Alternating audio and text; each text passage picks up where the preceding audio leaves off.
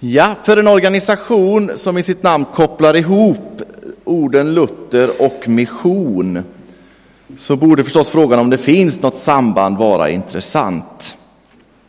Så därför ska vi ägna den här stunden lite grann åt ämnet reformationen och missionen. Jag har inte hunnit göra några källstudier utan jag har fått lita på andra forskare och författare. Jag vill nämna David Bosch, sydamerikansk, sydafrikansk missionsteolog, som gav ut en bok som heter Transforming Mission 1991.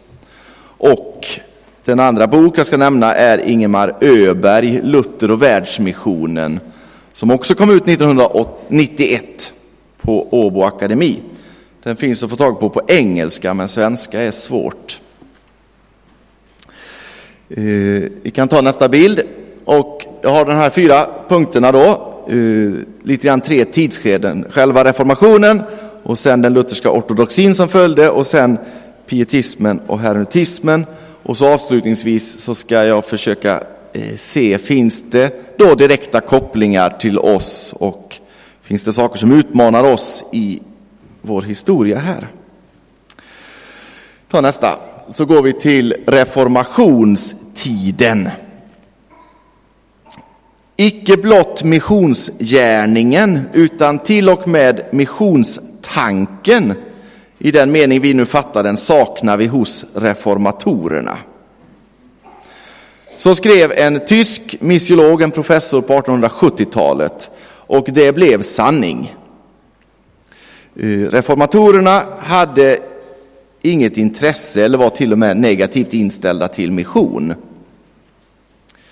Eh, och så gällde det under ganska lång tid, in på 1970 och 80-talet, då en del forskare började titta på det här. Och stämmer det verkligen? Och den här Bosch som jag nämnde, han skriver sen i sin bok 91.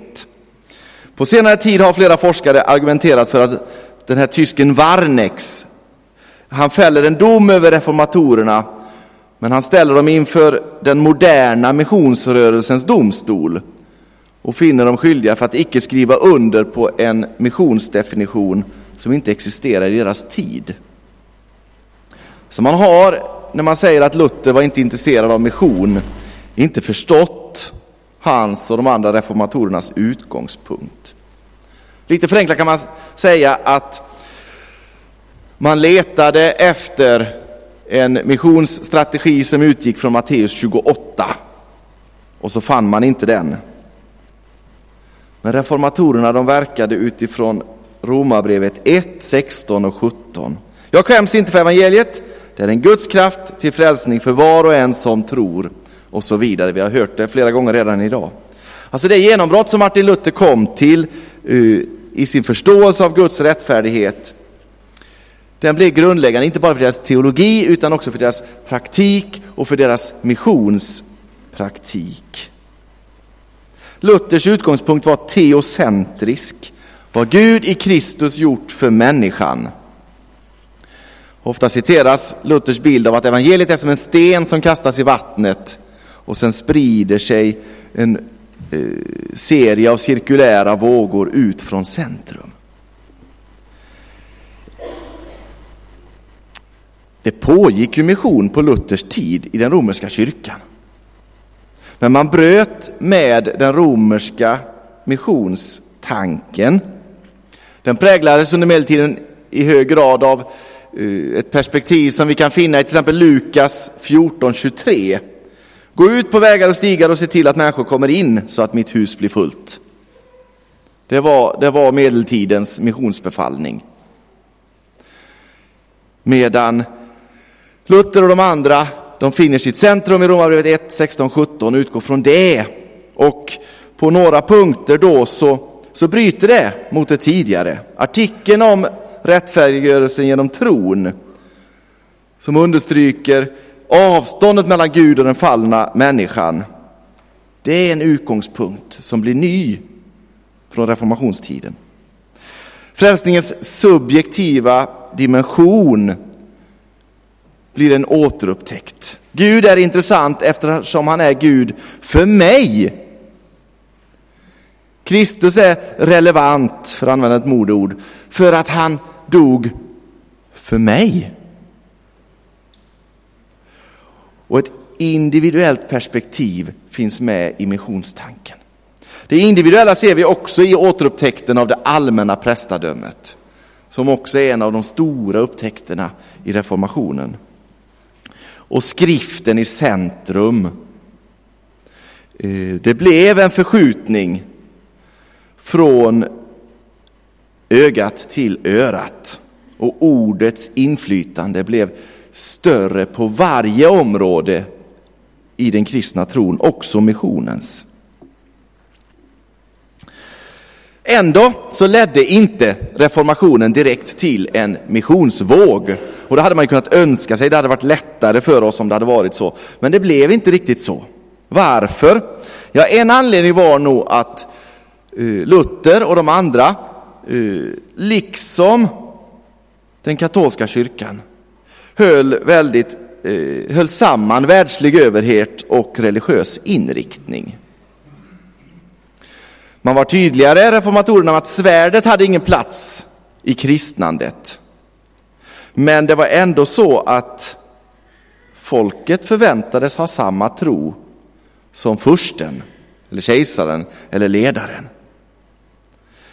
Ehm, ett annat hinder för missionsaktivitet var att man hade fokus på att reformera en kyrka och att man ganska snabbt började bråka med varandra. Så man hade ett inåt fokus som lite grann tog udden av utåtfokus. Och sen avskaffade man klostren som på många håll fungerade som någon slags missionsstationer. Det fanns undantag. Eh, på luthersk mark fanns samerna, där bedrevs det mission. Eh, och hos Luther själv hittar man i hans eh, försök att nå turkar, alltså muslimer, och judar tydligt, tydliga texter om att vi måste nå dem med evangeliet. Med Luthers död, vi kan ta nästa, ortodoxin. Eh, med Luthers död så kan vi säga så, så påbörjas en period i, i vår lutherska kyrkohistoria som vi kan kalla den lutherska ortodoxin. Det är en period av mycket bekännelsearbete. Man ska formulera den här nya tron, eller hur den nu ser ut. Och man ska göra det delvis till försvar också mot den katolska motreformationen. Eh, fred uppnås i Europa efter 30-åriga kriget 1648. Och eh, från det så gäller också principen att förstens tro är folkets tro. Eh, missionen kommer inte att slå igenom. Det finns missionstänkande under den här perioden, ortodoxin som följer på reformationen. En av dem som tog sig an frågan hette Filip Nikolaj.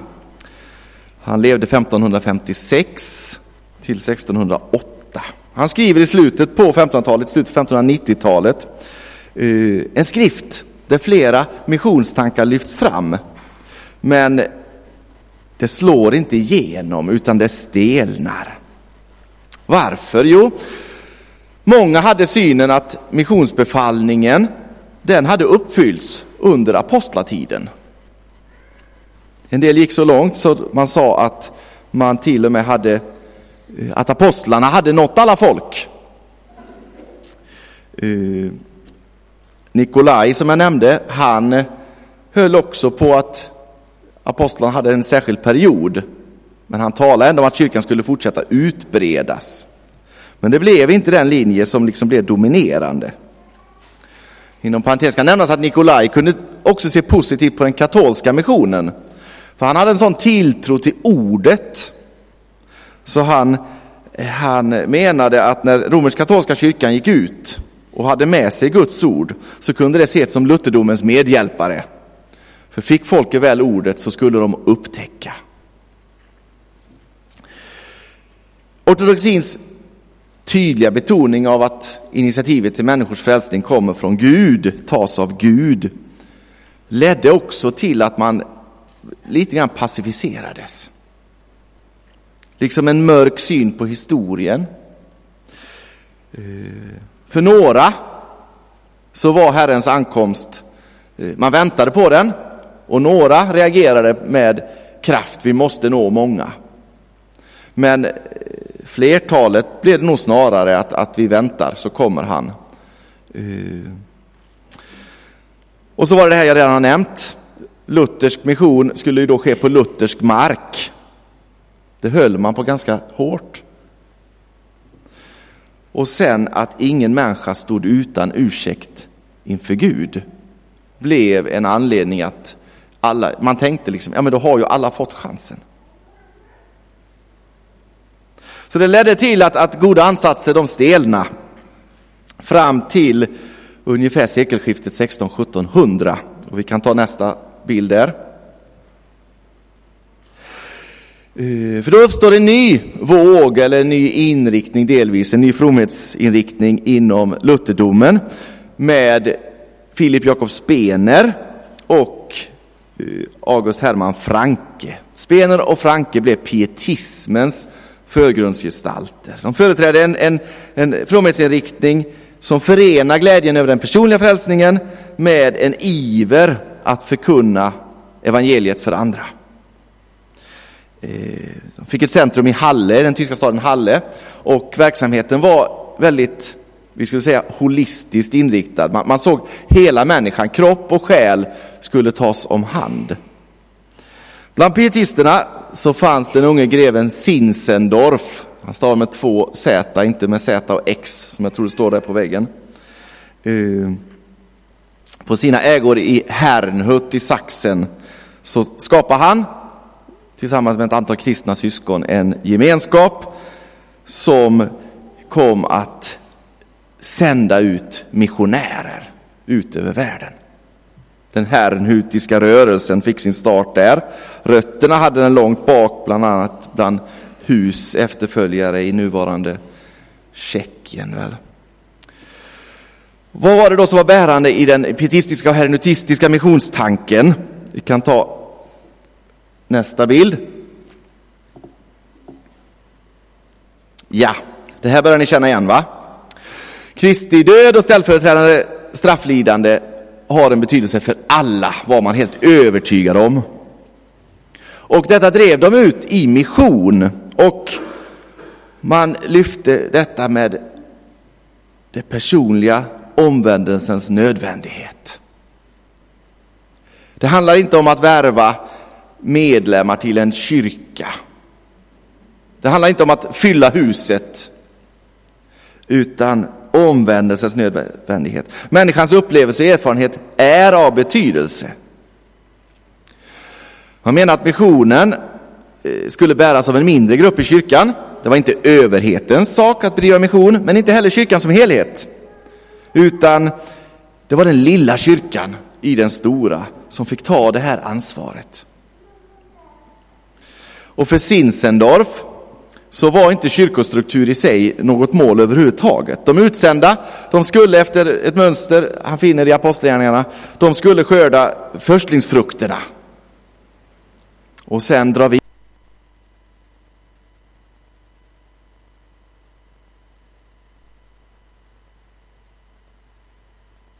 var, var starkt nog.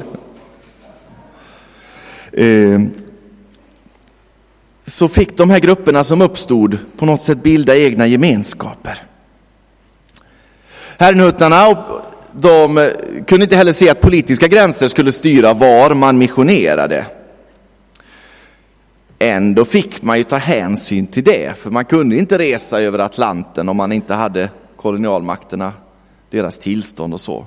Men i princip så skulle inte följa eh, politiken. Och sen det som är eh, som man kanske inte skriver så mycket om, men som är väldigt tydligt, det är ju deras totala överlåtelse. De här människorna som seglade från Europa ut mot, mot den nya världen, västerut, mot Indien, mot Afrika, de gjorde det i full överlåtelse. Och, och få av dem räknade varken med att komma hem eller att se så mycket frukt. Men de gjorde det för de var kallade till det. En bit in på 1700-talet så förändrades lite grann pietismen. Det här helhetsperspektivet, det, det försvann och man började betona mer och mer den andliga sidan. Eh, och, och, och man tappade någonting där. Ja, sista bilden. Evangelisk-luthersk mission, det är vi. Hur har det här som jag skissat nu då från reformationstiden och framåt en bit påverkat oss och hur påverkar det oss idag? Teologiskt så tror jag att Romarbrevet 1, 16 och 17 och den reformatoriska upptäckten fortfarande är väldigt viktig för oss. Kanske inte som missionsparadigm, men som teologisk grundbult. Och viljan att reformera har nog flyttats med in i ELM och i ELMBV. I Etiopien och Eritrea tog det lång tid innan man släppte tanken på reformation och istället bildade lutherska kyrkor. Och kanske så är ELM-arnas trotsiga fasthållande vid Svenska kyrkan möjlig att se utifrån ett sånt här perspektiv. Eller så är det ett uttryck för den lutherska anknytningen till överheten. Fundera på det. Ortodoxin ställer två frågor till oss. Den första, vi längtar också efter att hålla läran ren. Men kan vi också riskera i att fastna vid rätt lära och missa någonting i liv, utlevnad och mission? Alltså den kristna tron, som är så rik, så underbar, så fantastisk, den kan, när den ska preciseras med nanometer precision, bli något som passar bättre i ett teologiskt observatorium än ute på missionsmarken. Och den andra frågan ortodoxin ställer oss, då betonades att ingen människa är utan ursäkt inför Gud. Idag är jag rädd att vi ställer frågan om Gud har någon ursäkt för att inte frälsa alla. Då har vi i så fall upptäckter kvar att göra. Och det sista. Via Herrenhutarnas diasporaarbetare via pietismens skrifter och på en del andra sätt så kom nöden och glöden för mission till Sverige för ungefär 200 år sedan. Spridningen gick snabbt och väldigt mycket av den missionssynen präglade Rosenius, det nybildade EFS, så småningom ELM, när vi har upptagit missionsarbete.